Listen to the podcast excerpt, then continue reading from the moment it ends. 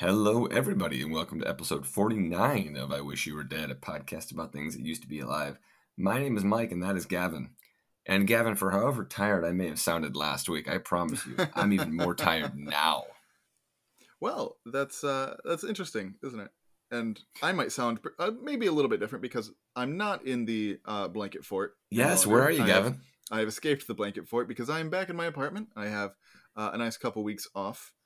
Uh, you know, I have this week off and then next week off for Thanksgiving, which is which is really fun. Um, and then I'll be back out to the desert after that. But we'll cross that bridge when we come to it. Uh, so Now, for the time did being, you plan that out? Did you plan out having like those two weeks off, or is it just did it just randomly you know fall into your lap that way? So uh, I'd known for a little while that I'd had uh, the week of Thanksgiving off, mostly just because so the crew, the construction crew, was definitely was not working Thanksgiving Day or the Friday or or that weekend, and so uh, I'd asked specifically for the the Wednesday off, and my boss was like, "Hey, you can just take the whole week. It doesn't really make sense, especially for somebody who's not probably like the least local of all the people. Nobody like lives around there for for our crew." But like there are some there- people who there's live degrees. Yeah. there are some people who live in LA, which is you know three and a half to four hours away, as opposed to me, who's depending on traffic seven to eight. Jeez. Um, so they're like, yeah, it doesn't really much make much sense for us to pay you to drive to the site for two days, pay for the hotel for two days, and then pay to drive home.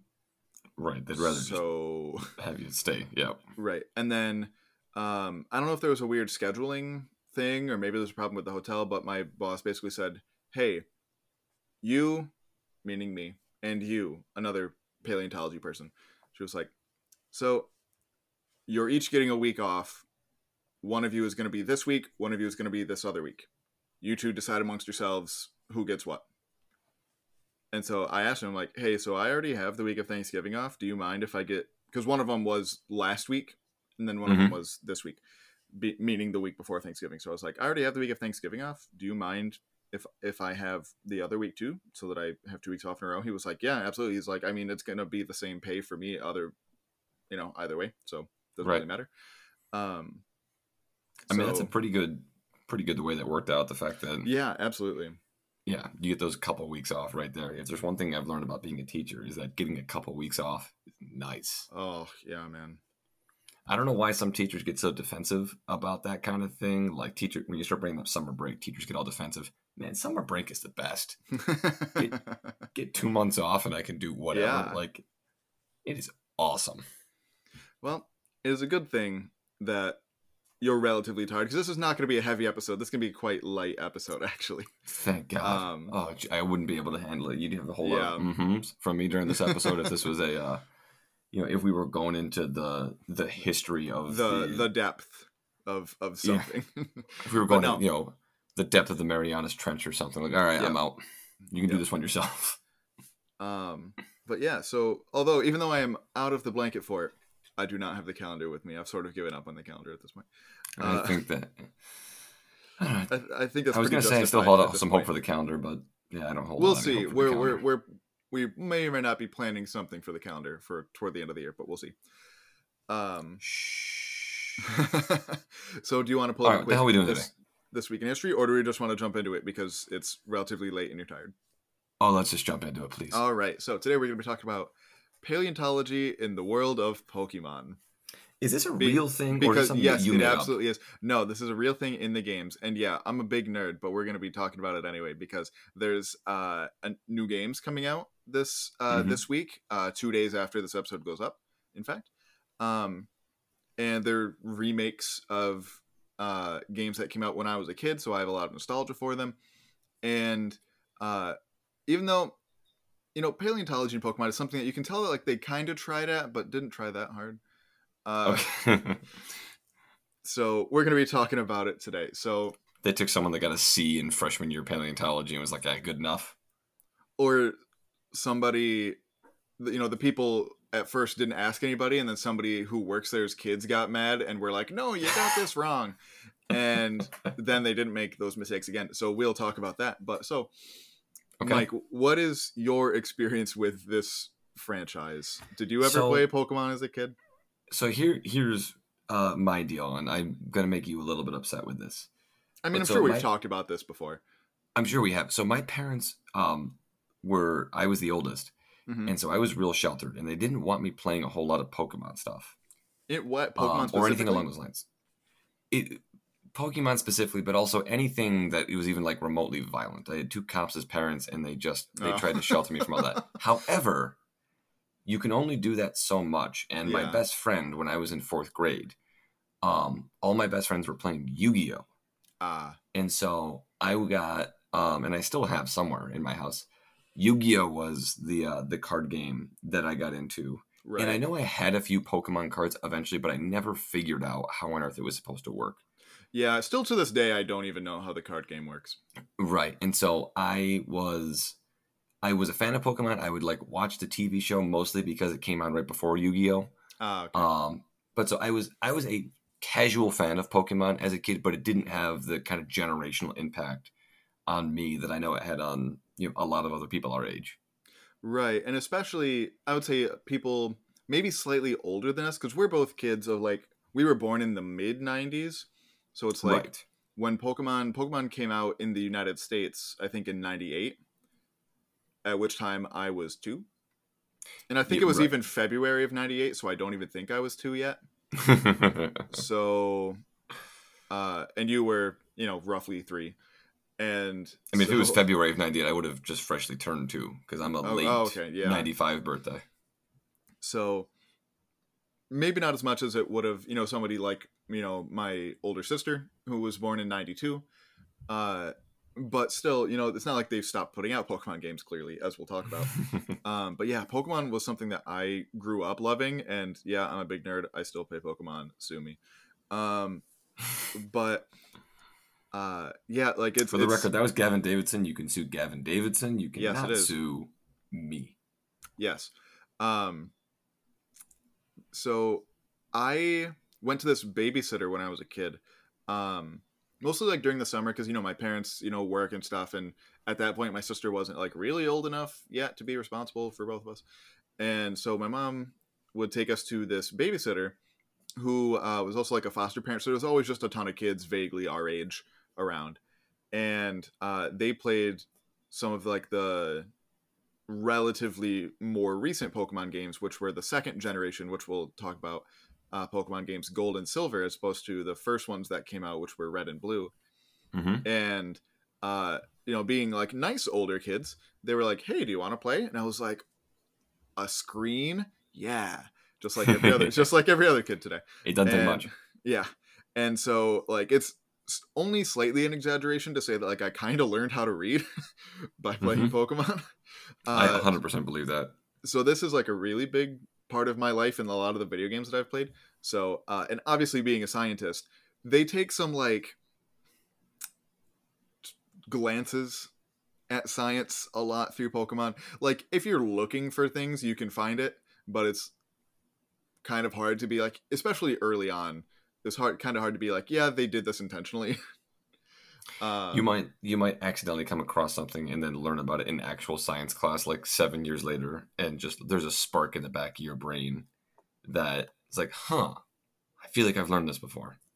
not even so much that where it's but it's just like the early games so Mhm. uh we'll, we'll talk about this in a little bit in a little bit but you know there are different generations of pokemon and especially in the first couple because they didn't intend for pokemon to become the massive media franchise that it is uh, well, no I one think- ever intends that. i mean i feel like nintendo knew what they were doing when they made mario Did they? I mean, I don't know the history. maybe of, maybe they didn't intend for it to be you know Mario as we know it today, but they intended to only make uh, Pokemon Red and Blue, and then Pokemon Gold and Silver, which were the Generation Two games, and which are like Mhm. direct direct sequels, because that's the only time that they've really done that. The other times they're not they're not sequels to each other. They're just kind They're of just in- standalones. in- Okay. Yeah. So they intended to only finish Pokemon after like the Game Boy Color Okay. and uh, you can tell because I think they started to take a lot more of like the world building sort of stuff a lot more seriously after that, um, Right. Which we'll talk about. So, Pokemon fossils. Uh, yeah, there are fossil Pokemon in the Okay, sense I- that uh, Pokemon first came out in Japan in 1996. So this year is the 25th anniversary of Pokemon. And Congrats. uh, very uncoincidentally, this was three years after Jurassic Park, the movie, came out. So that kind of goes with you know what you were saying before, just the impact that Jurassic Park had on you know culture in general. Yeah, absolutely. And so, uh, being that Jurassic Park was so big and that the main plot point of it was they found fossils and then they revived, you know, extinct organisms from them. That is a very. Pokemon does the same thing, just in a more simplified way. Mhm. Uh, they don't ever explain how it works. You just hand scientist fossil. You walk. You literally in every single game, you like if you hand it to them and then try to talk to them again, they'll be like, "This takes a while. Come back later." If you literally just walk out of the room and come back in, Mhm. it'll it'll be done. It's that simple.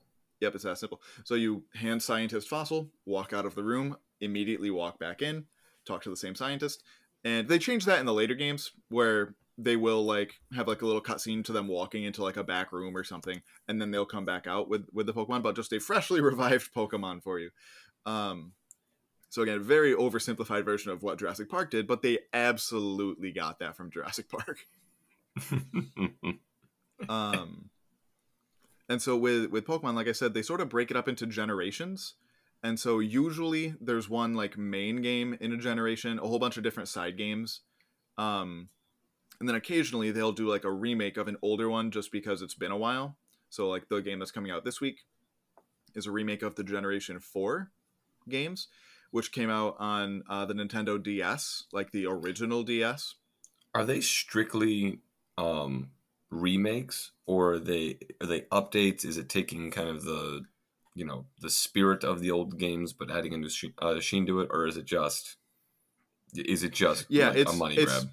It, I mean, you can argue that it's a money grab, but it's it's not just like a straight port of it. Mhm. Um, there's a lot of new like quality of life features because obviously going from the Nintendo DS to the to the Switch, which is what these Yeah. ones are going to be on, is a lot different. Um, but they so they've remade generation one, two, three, and now four, um, because you know I I think they try to do it like every uh, like couple of console generations after Right. um, and so, yeah, it's uh, it's it definitely is a money grab because they know it'll sell. It's Pokemon. I mean, but- okay. Um, but there are a lot of new, just like quality of life things added, and so with with Pokemon, the most recent like not remake games that came out were Pokemon Sword and Shield, which came out in 2019, so about about two years ago. Mhm. and that was generation eight. So we are generation talk about generations one through eight, and s- most of them have fossils, but some of them don't, or at least new fossils. Uh, I think there's only two generations that don't have new ones, uh, and they again never explain why. Um, especially because in one of them where they didn't have new ones, you could still find the old ones. So, whatever. Um, so we're gonna go through each of the generations, talk about their fossils, and actually like what animals they might have been based off of, and uh, you know some stuff about the actual fossils themselves, where you find them, uh, and that kind of thing. Just Let's as a do it. quick overview of Pokemon fossils. So, Generation One probably is the most famous ones, just because everything in the first generation original. of yeah, it's the original. You know, First generation of anything. exactly. Well, it's where Pikachu is from. It's where Charizard is from. Right. It's like rookie baseball cards. Like just, you know, exactly um so uh we have first uh, actually i'm going to talk about where you get these fossils first before i talk about the actual fossils. So uh, there's an area in the game called mount moon which is sort of the first cave type area that you come into. And at the end of it uh like sort of blocking your path is in the original games they didn't none of the trainers or you know peop and you know npcs that you fought had names. They just were like a trainer class so this guy whose trainer class is super nerd why thank you I was Um, gonna say. and uh, so he's sort of blocking your path and there's these two fossils that you can see like blocking your path and he's like no these fossils are mine and then he's like, okay, fine. I guess if you beat me in a battle, you can have one of them. And so you beat him, and you get to pick between one of two fossils. So the first one would be the Helix fossil, which, Mhm. when you give that to the scientist, gives you the Pokemon Omanyte, which evolves into Omastar. And if Omanyte sounds familiar to a kind of fossil, uh, it is. It's because it's basically an ammonite, which we've described previously on the show before as the uh, swirly shelled squid boys. I remember the squirrely shelled squid boys. Oh. Yeah, it's basically um, it's what by far one of the most common fossils that people are probably generally aware of, even if you don't actually know what it is. But it's basically just like a a shell curled in on itself Mhm. that uh, a squid-like animal would come out of the the front of. And I'll tell you what, I got midway through saying uh, swirly shelled squid boys before I realized how difficult that was to say, especially yeah. when tired. That's- that's a- You would think that that's an obvious tongue twister, but you don't realize it until you're midway through. Yeah.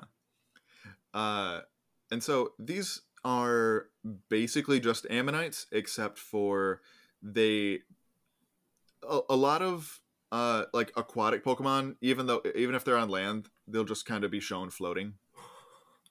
Yeah, as if they are swimming.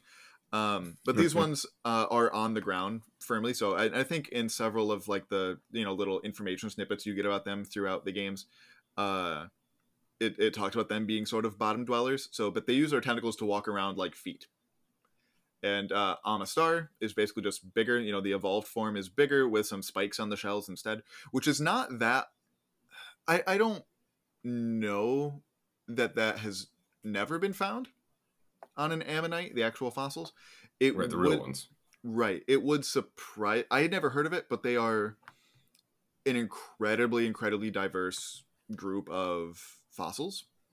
So it wouldn't surprise me if there was like one or two with some kind of spikes on the shell, but I've never heard of it. So, Hmm. um, and we're also going to talk about some of like the in-game like information about them because some of it makes sense, most of it does not. Uh, and so with uh, and Omastar, it suggests that they went extinct because they grew too heavy to be able to avoid predators.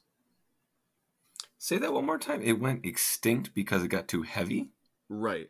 So even though they were sort of bottom dwelling, I mean, if it lives in the water, uh, like in the ocean, it can swim. You know, even if it's not great at it, if it's like a bottom dwelling thing, for the most part, it can swim to an extent. Um, Mhm. but the you know where where all this information in the games is is sort of an item that you get called the Pokedex.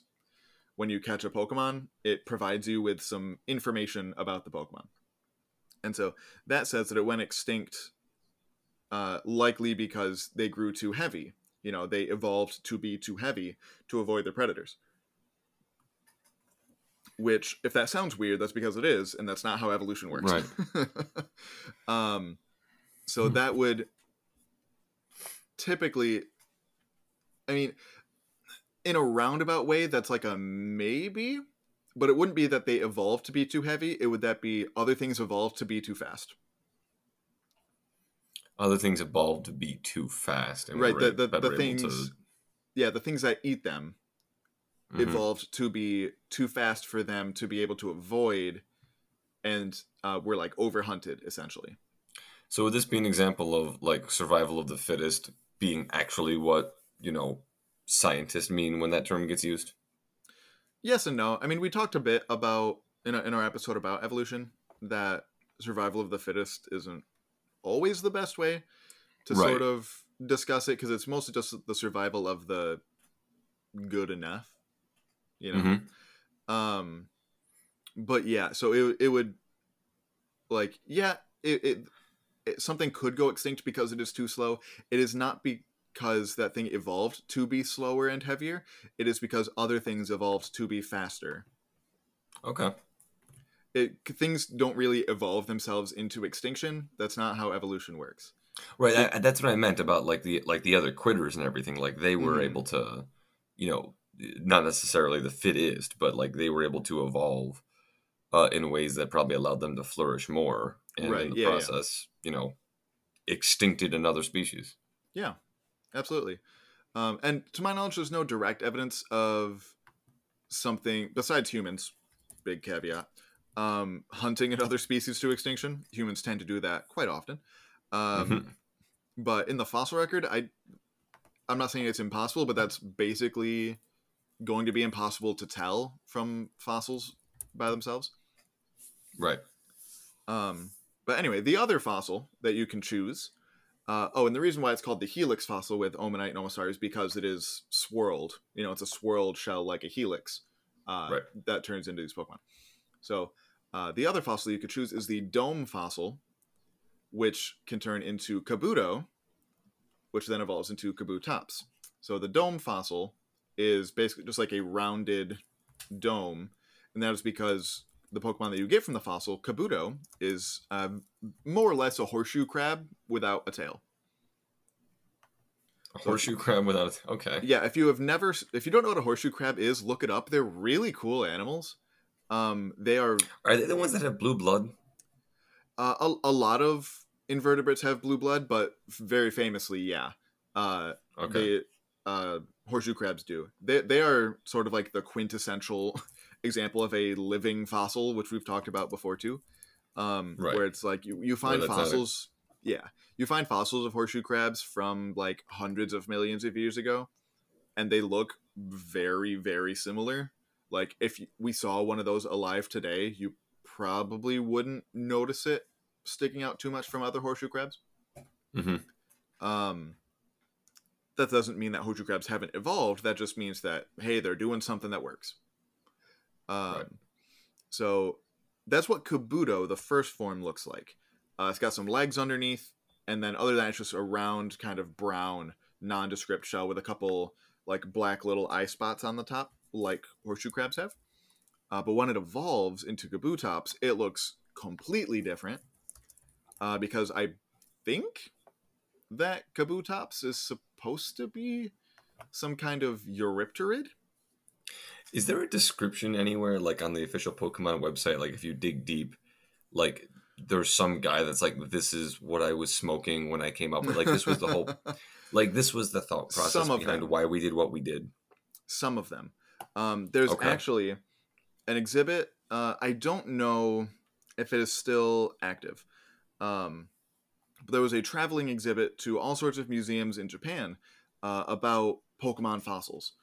And with some of the Pokemon, especially like on the promotional material, it showed, you know, a sort of 50 50 split up and down uh, of Pokemon on one side and their fossil counterparts on the other Wow. Okay. yeah it was really cool and i wish that you know obviously i don't read japanese um and a Not lot of it isn't translated super well um Not yet. well yeah uh but uh at least so they they showed they featured some fossil pokemon like kabuto where you know kabuto was on one side and then its mirror on the other side was a horseshoe crab. Uh they didn't feature kabutops unfortunately um because it has some features of a trilobite also very very famous fossil creatures.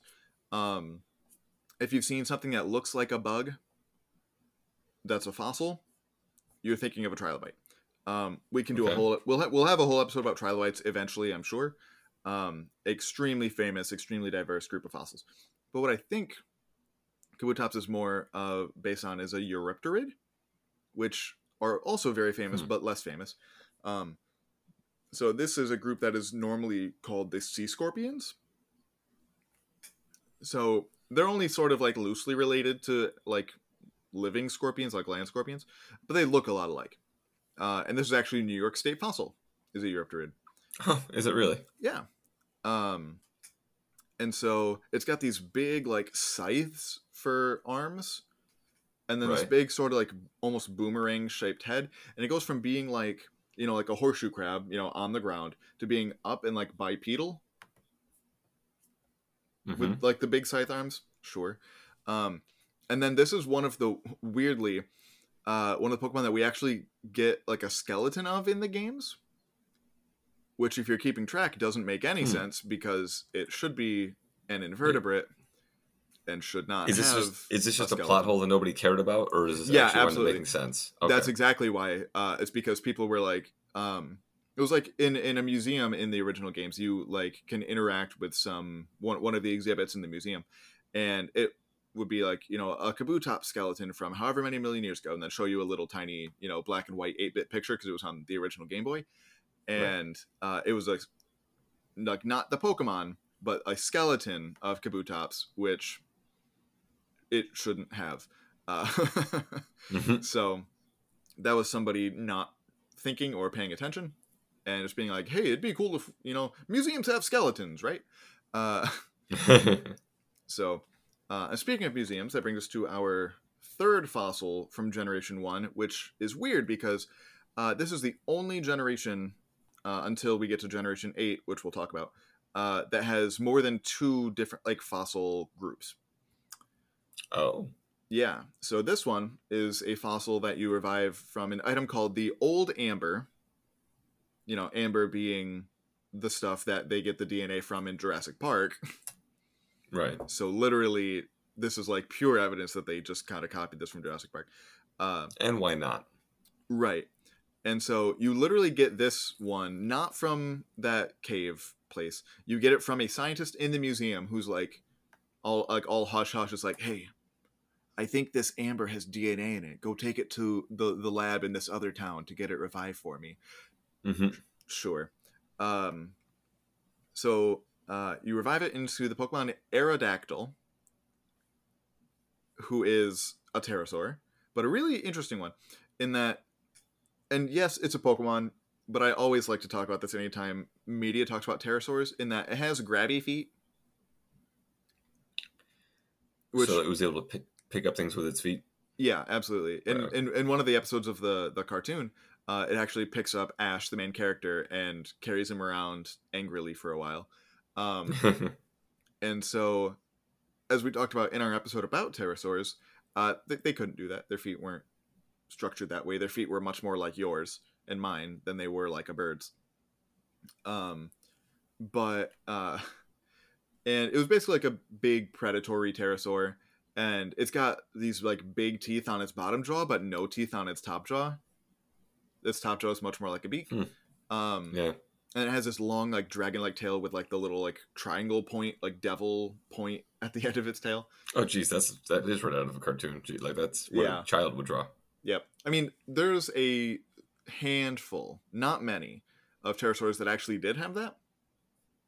Huh. Um, most of them were not quite like a nice triangle at the end like that. It was more of like a diamond or a spade shape um, but they had some kind of like vein at the end of their tail like that.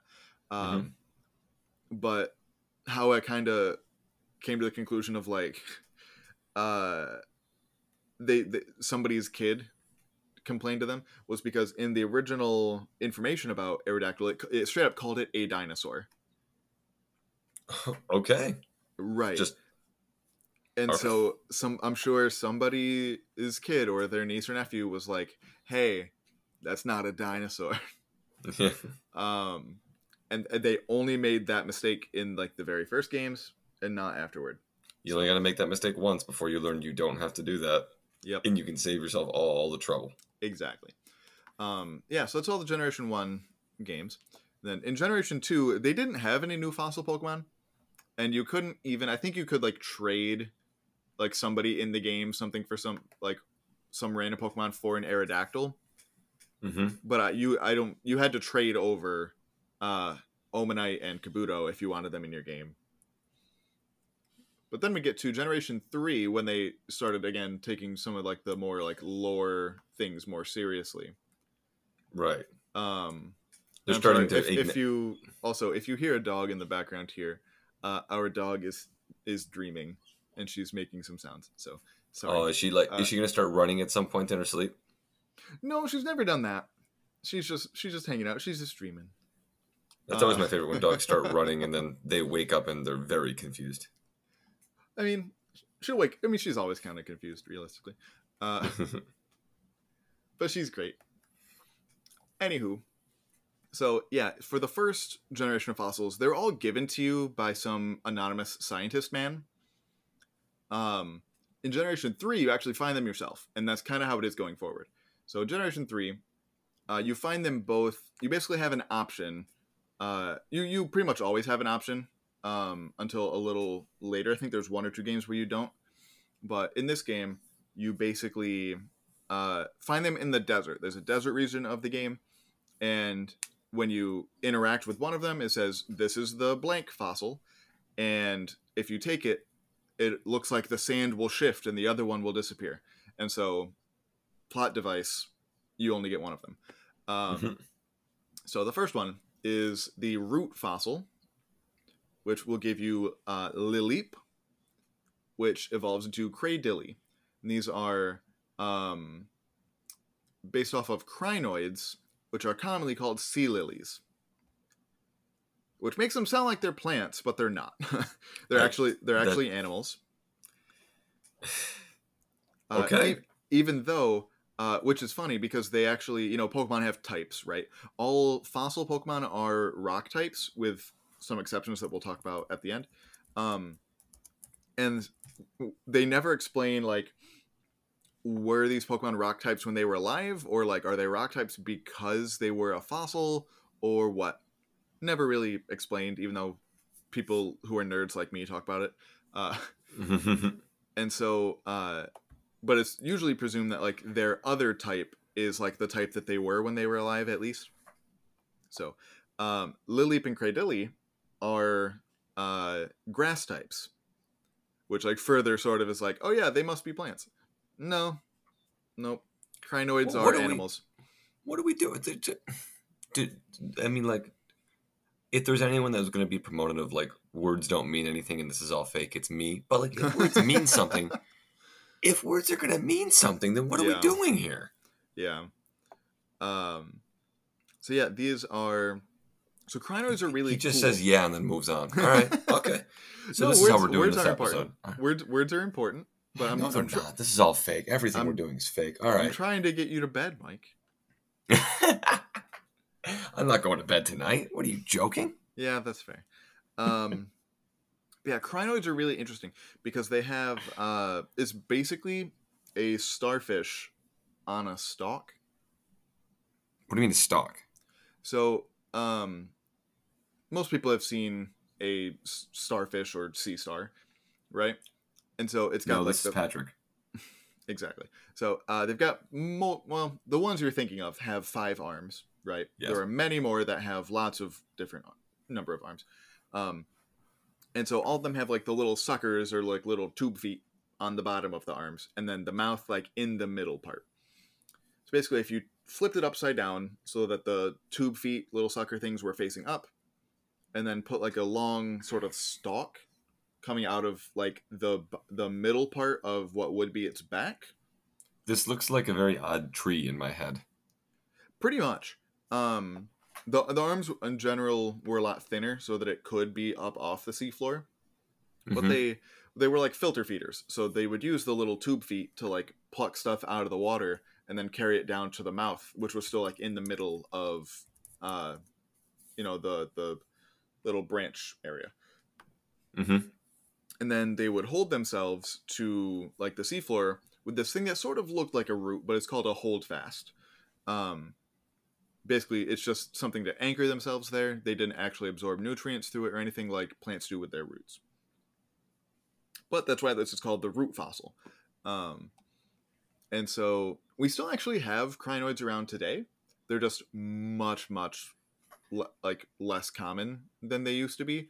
Um, you know, back, you know, old, it, pretty much any time older than uh 250 or so million years ago, but between 550 or so to 250. So for like 300 million years, these were extremely common. Um, Mhm. Including, you know, back in when I was still in New York doing some geology, we would find rocks entirely made out of these things. Just crazily common.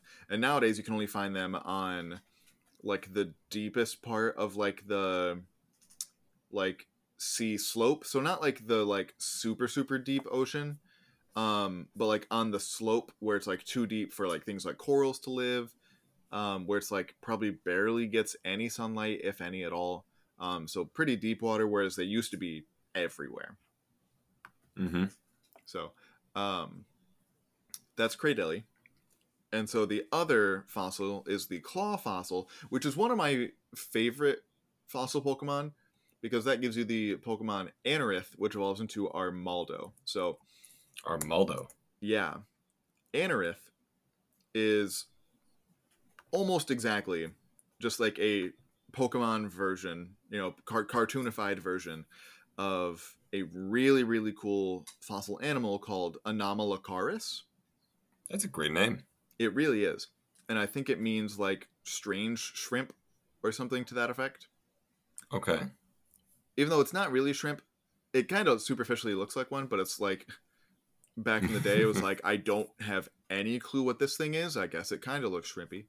Um, Shrimpy but, enough. but Anomalocaris was not like the first. There were ones before it, but one one of the earliest, like absolutely dominant, like apex predators, basically to exist on Earth. So this is an animal from the Cambrian period, which is the first period where we have like a huge amount of like fairly good sized multicellular animal life. And this was one of the first things to be like swimming around, just chomping on, eating other stuff, uh, which is Right. super cool. Um, hmm and so even like in terms of like size, this is basically the same size. Uh, it, it's it, it Anomalocaris is something that's I, I can't even describe really what it looks Okay. like because it is so foreign. A lot of the animals around at this time were really weird. This was like 540 million years ago, 520 maybe million years ago, and um, it basically has these two sort of arms almost in the front. I believe they're tech- the technical like anatomical term for them is just frontal appendages. Frontal appendage. Yeah, so it's literally just like um imagine what like the tail end of like a shrimp or a prawn looks like, how it's got all those little ar- like leg things in it. Right. So there's two of those coming off of it that have all those like kind of leg things in them, but it, instead of being uh, used to swim, it used it to like scoop stuff into its mouth. I I mean, that seems reasonable. Yeah, it, it and it doesn't swim using those are the only two like limbs that it has. Okay. And it's got these two eyes that kind of come out to the side like a hammerhead shark almost. Hmm. And it swims with these weird um almost like wings on its side. But there's many of them in a row down the side and it like undulates them. So like the front ones flap first and then the ones behind it and so it's kind of like a, in like a pulsating motion. Very strange animal but super cool. Um and the first form anorith you know that's that evolves from this fossil is literally just that. It's it's you know the, the frontal appendages are more like claws instead of what they are in Anomalocaris, but other than that it's literally almost exactly the same. So at this point, they they know what they're doing, and they are, you know, they've hired some paleontologists on the payroll. or at least you know on on retainer okay. um well I, I They're, guess they're hanging un- around. Yeah, un- until it evolves, because all of that just goes out the window when Anorith Oh, really? turns into Armaldo, and because Armaldo, Armaldo. right, great name, uh, and so like Kabuto and Kabutops, uh, when Anorith evol- evolves into Armaldo, it just grows back legs, then stands up on them for some reason. Uh, and Okay. the the frontal appendage claws turn into like proper arms, not things coming off like the head, but like actually like a torso.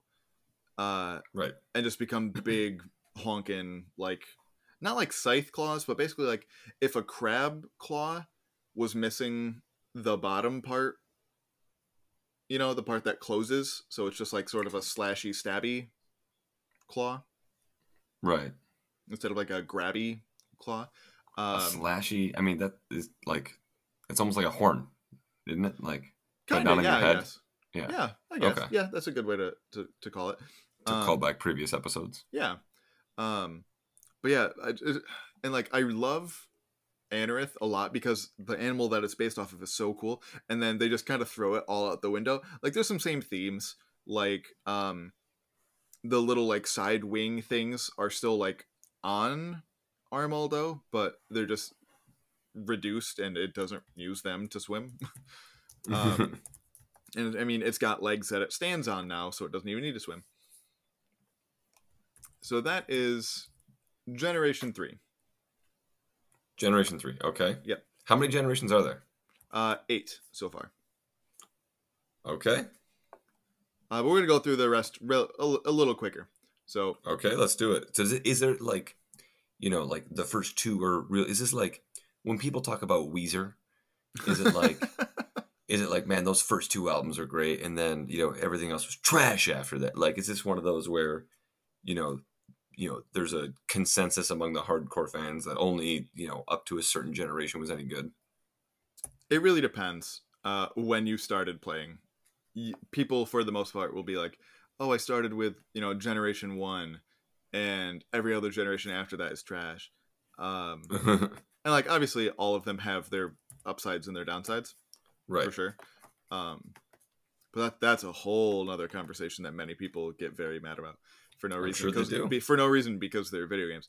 Uh, um, but yeah, so with the Generation Four now fossil, so the Generation Four are are are the games that are being remade that come out this week, and so um, as always with Pokemon, there are two versions. You know, originally there was Red and Blue.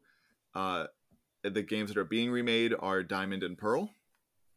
And to give them like different branding, they're now Brilliant Diamond and Shining Pearl because buzzwords.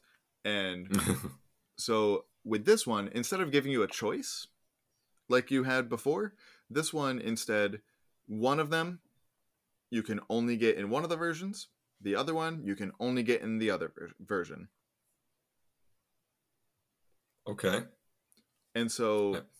But but similar to generation 3 this is one that you actually find yourself not just out in the desert somewhere. This is one there's an area of the game just called the underground.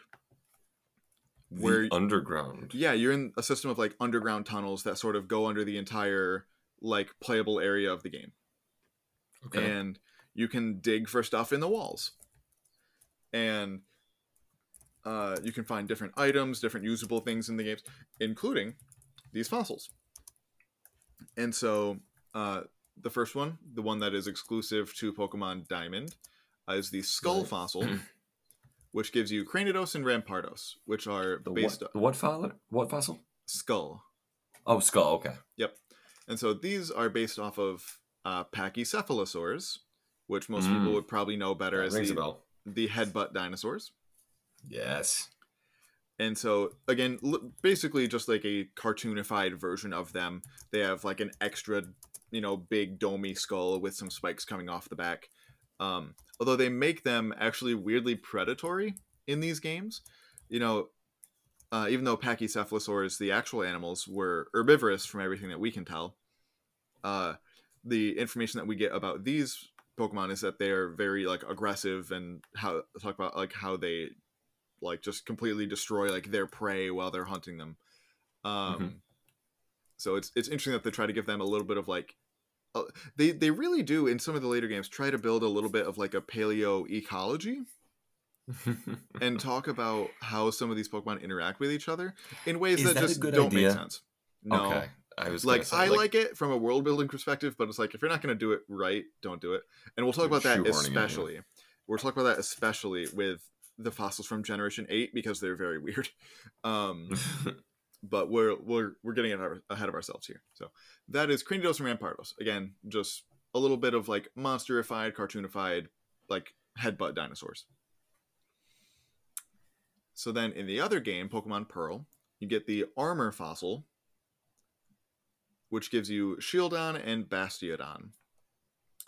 So these are based off of Ceratopsians, which would be your Triceratops and friends. You know, four legs, big, you know, solid face.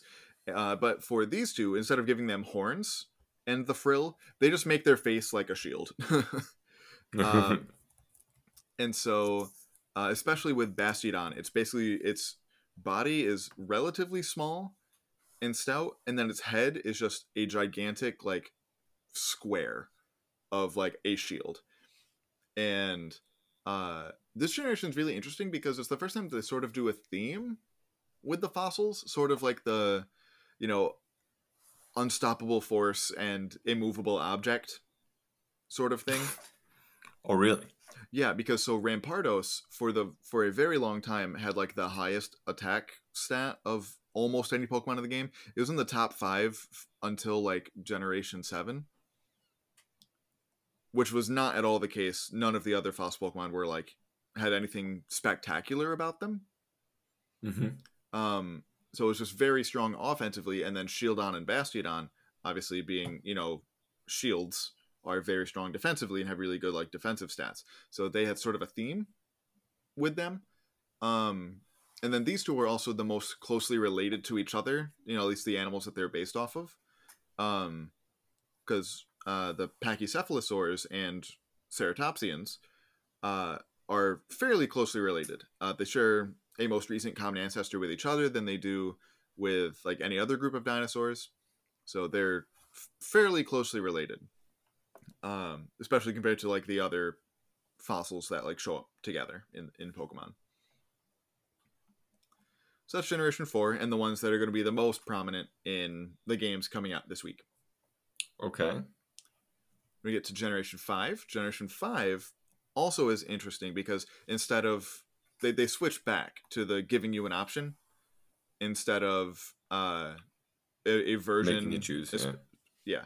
um so the first one is the cover fossil which gives you Tirtouga and Carracosta these are basically ancient sea turtles sort of um very much like uh, a very very famous sea turtle uh, from the Cretaceous period when things like T Rex and such were around, uh, which is called Archelon, which is from everything I was able to find the largest turtle ever. Um, and so they're very much at least the first form tor- uh, Tirtouga, which I'm pretty sure is just Spanish for turtle. Uh, oh, or I think it's I think it's not spelled the same, but it's pronounced the same. okay. and uh, basically just Tirtouga is basically just a regular sea turtle, but much smaller and different color. Like its back, like the the shell and its face are like a very dark blue or almost black color, and then its body and flippers are like blue. But other than that, it's an entirely normal sea turtle. Right. Okay. And then Are we expecting Generation Five to get re-released in a couple of years? probably Like, would that follow the plan? Okay. Yeah, because they've remade every other, you know, generation one through four. This. Yeah, Okay. and Generation Five are some of my favorite games, so I hope that they do. Um, and so they What, what console did you play that on? these were also on the the DS. Okay. Yep. Uh, but so like they did with Kabuto and Anorith, when Tirtouga evolves, it just stands on its back legs for no reason.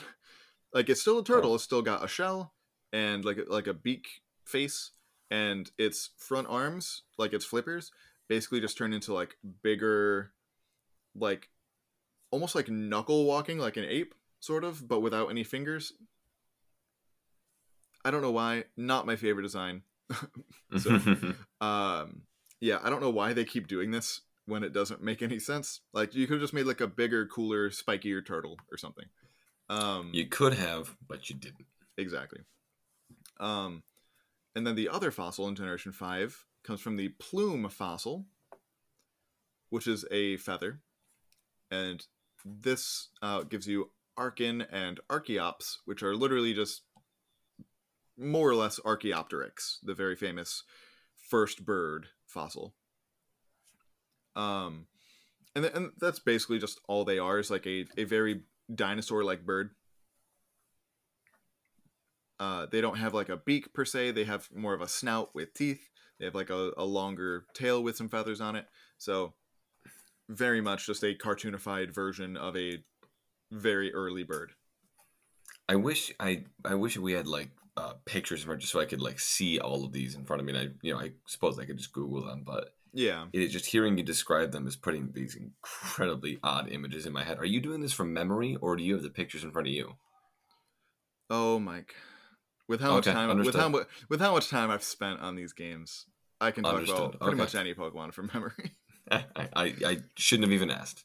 Um, but yeah, so uh, this was actually a really cool reference because uh, a lot of people don't know this, but the first ever fossil of Archaeopteryx was just a feather. It's Archaeopteryx is very famous for. Um, like there's one particular specimen specimen that's called I think just the Berlin specimen, is what that one's referred to. Um, but they found a fossil feather, and we're like, oh, this is a lot older than we expected it to find any birds. So we're just going to call this Archaeopteryx, which means the first bird. Um, as we've talked about before, though, a lot when you know things that don't get fossilized well are used in identification. That's probably Right. not great. Um, Tends to be a bad idea. yeah, so feathers don't tend to fossilize well at all. And so they uh had to like be whenever you name a species, you have to have like a specimen that you designate as like the specimen. Uh, we've talked about it quite a few times on the on the show before, but it's called the holotype. And so for a while they were like, okay, well this f- this feather, you know, that's all it was was a feather. And so Right. they were like, well, if this is the specimen that we're using, that's not very helpful. Um, so Yeah. they sort of decommissioned that. uh, It's still technically the holotype, but it's not the one people use as like the specimen anymore. But it's still a cool reference. So, um, this is also sort of a theme that they had with Generation Five, like they had with Generation Four, in that both in, in the information that's given to you about both these these turtles and these birds, they are supposed to be sort of the ancestor of all of the other turtle slash bird Pokemon in the games.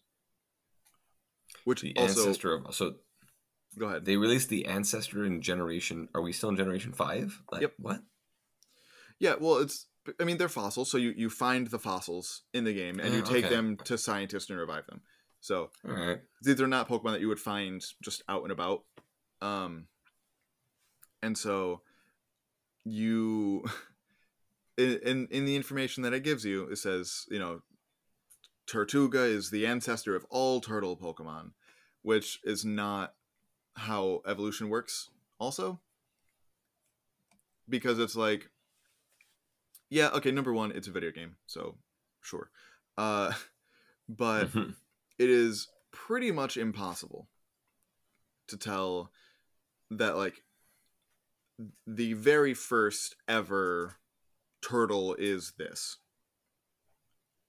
evolution just doesn't work nicely like that um, we can almost never even tell that like this species evolved from this other species i can only think of like three different things where that is something you could say with any kind of confidence and it's two of them are regarding humans and horses who we've mentioned we understand the evolution of more or less like perfectly Right. not perfectly but as close as we're probably ever going to get to the first order of magnitude. right uh so that's just, even though again that's cool information to have in the game but if they had asked anybody who actually knows anything about you know science they would have been like eh maybe don't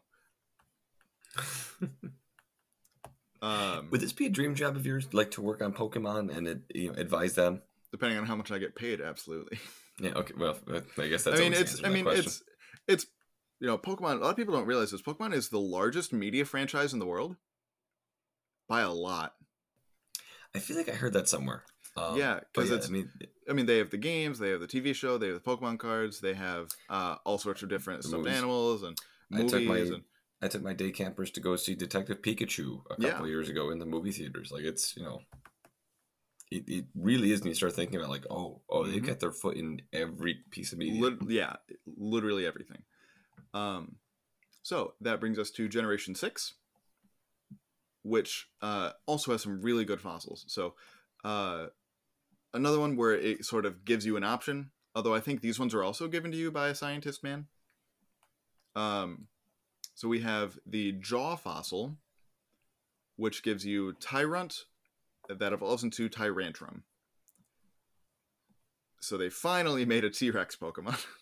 it only took them uh, by this point 10 years?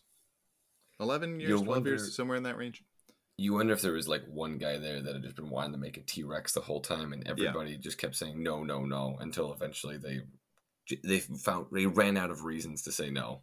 Yeah, I mean, there had been some T Rex like Pokemon that are not fossils, uh, but Mhm. someone was like, okay, fine, I guess you can do it. And it's even a dragon type, which is cool. Um, so I was So Rex in, in Tyrannosaurus Rex means king. That is what it translates to. And so they sort of play on that motif quite a bit. Uh, the you know baby form Tyrunt basically is said to act like sort of like a spoiled toddler, as like a, like a young like prince would be, I guess. Um, and then Tyrantrum, who literally just like straight up is like a T Rex, um, has sort of a crown of like spikes on its head and also has sort of like a frilly collar made out of feathers, sort of. Hmm. Um, and this is really interesting. I, this actually isn't my notes. This one is just straight off the noggin. Um, in one of its like data entries, it even explicitly says how this Pokemon was revived might not be how it looked originally when it was alive, and that it might have actually been totally covered in feathers, which is really cool because that's something that I don't think scientists think that anymore, but that was something that was talked about quite a lot about T Rex was did it have feathers or like did it not? Um and I think the general consensus now is that it might have when it was a baby, but when it was an adult, probably not. We're talking about actual like the actual T Rex here, not a Pokemon, right? Yeah, absolutely. That was like Okay, a okay. real amount of like scientific discourse went around. Did T Rex have feathers or not?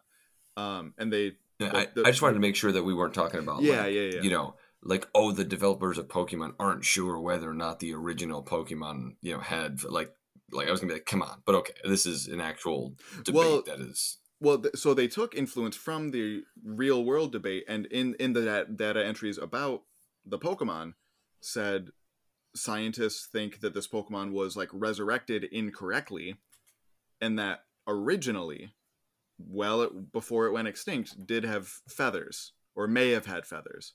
So they sort of take Hmm. that real world scientific discourse and put it in the games, which is mwah, chef's kiss. That was excellent my little young paleontologist mind to, to read when I first played these games.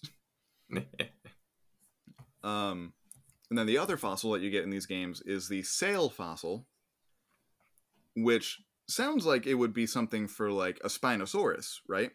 Um, that would make sense. T Rex and Spinosaurus, you know, Jurassic Park 3. Um, hmm but no, this actually gives you the fossils Amaura and Aurorus, which are based off of the fossil sauropod, you know, the, the long neck, long tail herbivorous ones, uh, but specifically the genus Amargasaurus, which is really interesting because they have these big spikes. They have uh, two rows of spikes going along their uh, neck. And so for quite a while, people were like, I have no idea what this is used for. Um could there have been like skin between these? And like it made like a two sails like like a sail on each side of its neck for like display or something. Um that's not really what we think anymore but that was something that was like sort of pitched around for a while. And so pokemon sort of took that idea basically made sauropod pokemon with uh and they're these pokemon are ice types so they make the sails on each side like shimmery and make them look like the northern lights which I think is, is really interesting and another like sort of way that they took like a scientific controversy or something like you know to that effect and turn it into something really cool with the Pokemon. These are probably my favorites. Uh, Anytime we get to talk about the Northern Lights, I'm in. yeah, and it's and they change color based on you know what the Pokemon is doing. So normally they're kind of like a bluish color. If it's like attacking, they turn to like a, a more reddish color. It's the they're really cool Pokemon. Um, Generation Seven is the other generation that does not have any new fossils. you can find all of the other fossils or most of the other fossils but they don't have any new ones and they just never explain why um, and then we get to the weirdest fossils and these are the ones the most recent ones introduced in generation 8 and so Okay. in generations 1 through 7 fossils were an item that you found you took to scientist person and they revived it for you spit you back out a pokemon in generation 8 They changed everything. yeah so Mm. There are four fossil items that you can mix and match together Say Yeah. that. Wait, wait, wait. Say that one more time. You can mix and match fossils. yes so there are two top What does halves. mean? there are two top halves and there are two lower halves. So you can mix a top half with a lower half, or you could mix that same top half with the other lower half, and you can mix and match the tops and the bottoms. So because- okay, And because there's two of each, that means that there are four possible combinations that you can make. And so there is some interesting references that this makes because um so the, the region so each of the regions is based off of like a different real world place most of i think generations one through four were based off of different areas of japan uh, this particular region was based off of the united kingdom which has is where paleontology really got its start. Um and is also sort of where a lot of the early mistakes in paleontology were made putting different things you know different pieces of anatomy in places where they don't belong. And that's what this is sort of a reference to. Um it's also okay, a little bit of cool. yeah it's also a little bit of a reference to some things that might have happened in like the bone wars to you know putting heads on the wrong ends of things putting the wrong skull on on the wrong body uh so i i get what they were going for it just didn't really work well this seems like the product of too many meetings. It's like Yeah. you have a bunch of meetings and somebody spits out like more customization, and there'll be a top and a bottom half, and you can flip flop. And it's like Mhm. and it's there like could have been less meetings and a better product. Yeah, and it's like while I agree that this was not the best way to do fossil Pokemon, I really like these Pokemon just because they're so goofy. because they the, the the top halves and bottom halves don't even look like they belong together, and that's what makes them really funny to me. So is it basically like it's so bad it's good? Are we in that territory yes, yet? yes, Is this ironically good? All right. yes. And so I'm going to walk you through what each of the parts are, but this is one that I really suggest that you look up because they're so goofy. Okay. So, um, the top halves are called the fossilized bird and the fossilized fish. The fossilized bird is actually much more like a dromaeosaur dinosaur, like like a raptor, you know, velociraptor and such. Um, and the fish is actually the front half of a really cool ancient fish called Dun- uh, Dunkleosteus. Uh, a really cool fish that was before fish had evolved teeth.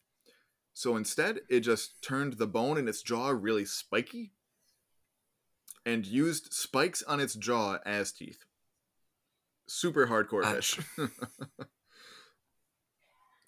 I think I've got the ones pulled up here. If I Googled this correctly, these are some weird looking. Like, yeah. What are we? So, and then the bottom halves, the bottom halves were called the fossilized drake and the fossilized dino. Um, the fossilized drake. Uh, oh, I should say the fossilized bird translates to an electric type. The, none of these are rock types like every other fossil Pokemon was. All of them were rock and something else. These ones just mix and match the types. There's no rock type involved at all. And so, Okay. the fossilized bird is electric type. The fossilized fish, obviously, is water. Um, the fossilized drake, you know, drake is in like Draco, you know, it, it's dragon. Uh, the fossilized dino is ice type. The fossilized drake basically looks sort of like a like a stegosaurus like thing where it's got these big like stout legs with some spikes going along at the back and toward the tail. Um, and the fossilized dino is not actually a dinosaur. It's actually a purposeful mistranslation from Japanese. Uh, the original Japanese uh, uh, translates to fossilized plesiosaur, purposeful mistranslation. Yes, Okay. but fossilized plesiosaur is too many letters for what they can fit in the English version, so they changed it to fossilized dino instead. So in the Japanese, it is correct. Uh, so it's the back half of a uh, like a plesiosaur, like what that we talked about uh, previously in episode forty-one, uh, where they had sort of paddle back legs as aquatic reptiles. And you can make four fossil Pokemon out of them. You can make Arctozolt, who is combines the bird and the dino. So it's got uh, basically it walks on land using like the flippers of like the the back flippers of a plesiosaur as legs, so they walks around like it's got like clown shoes on because they're not meant for walking on land. Mhm. And then it's got a bird head, or I guess like a velociraptor looking head and arms poking out of the top of it, uh, because the bottom half is an ice type. Uh, it's got like snow on the top of it, so it's just a head and arms poking out of snow on a body that's too big and not meant for walking on land, but it does anyway. okay. Then there is Arctovish, who is uh, the fossilized fish and the fossilized dino. This is the one that looks the most right, probably. Um, it's got the head of a fish and the back half of the plesiosaur. Uh, so at least it's in the water for both of them. Uh, but the head is on uh, upside down, so the mouth is facing up. So it's just put on incorrectly. No, but It's just, I just don't get it. But okay. Uh, next is Dracozolt, who is the bird and the drake. And uh, this one also looks relatively normal, except for obviously like from like the stomach up is much much smaller than from like the waist down. hmm Um, and then my favorite is Dracovish, who is the fossilized fish and the fossilized drake. Instead of putting the fish head, you know, where a head would belong, it puts it at the end of the tail and curls it up over the body. Oh, I didn't even realize. Oh, good Yep. God. Yep, it's a giant fish head on the end of the tail that then curls up over the legs. Uh, a choice you can make. Okay. which which is my favorite because it is so goofy. Um, and the reason why I mentioned like the like paleo ecology things is that because even though the game makes it explicit, these were not real like extinct Pokemon. This was something that like some weird scientist made. So it's not like these Pokemon were walking slash swimming around back in the day. Uh, the information that it gives you about them completely contradicts that. And that with Dracovish, it says says like, oh, this Pokemon's legs were built for running fast. However, it can't really do that because it only needs it, it can only breathe in water. Mhm. So it's like it's good at running, but it can't because it will die. That's yeah. I'm rather confused there. So and and all of them have things such as that. Um, so it's like again very goofy, funny, and very charming uh, from a science perspective. Obviously, not really, which again is not at all of the point. You know, it's a, it's a video game. But um, yeah. So those are all like the main fossil Pokemon. There are lots of others that have like inspiration from fossil things. Um, most of which are dinosaurs. You know, just not fossil Pokemon that are just kind of around that take inspiration from things like dinosaurs. Other things like uh, a Pokemon called Relicanth uh, is more or less just a coelacanth, which we've talked about before, also in our Living Fossils episode. Uh, it's a type of fish that uh, we thought was extinct until 1938, uh, where we had only known them from fossils for, I think, around 100 years. We had named the fossil group before we knew that they were still alive. And uh, so I think we knew about them from the early 1800s. And then somebody fished one up off of South Africa in the 1930s. And people were like, oh, this thing literally is a living fossil, you know? Um, so Relicanth is a rock type, but it is not a fossil. Uh, so that is very quickly, so Mike can get to sleep. Uh, the the, the fossils of Pokemon. and it is much appreciated. Um, and this was a fun one, getting to do some, you know, some fiction, um, and the an odd blend of of the real life and the fictional and your childhood, which was uh, which was nice to do. and I'm very excited for these games. Uh, er, they're going to be more or less games that I've already played uh, several times over. But am I still going to buy them, or at least one of them? Yeah, absolutely, right. absolutely, I am. And this has been episode 49 of I Wish You Were Dead, a podcast about things that used to be alive. My name is Mike, and that is Gavin. Thank you, Gavin. I'll talk to you. Is it going to be the day before Thanksgiving next? Absolutely, yeah, it is. Oh boy, see you guys then. This episode of I Wish You Were Dead was written by Gavin Davidson and hosted by Gavin Davidson, Mike Bryson, and Finella Campanino. It was sound edited by Mike Bryson and edited for YouTube by Gavin Davidson. Special thanks to former guests of the pod and to listeners like you.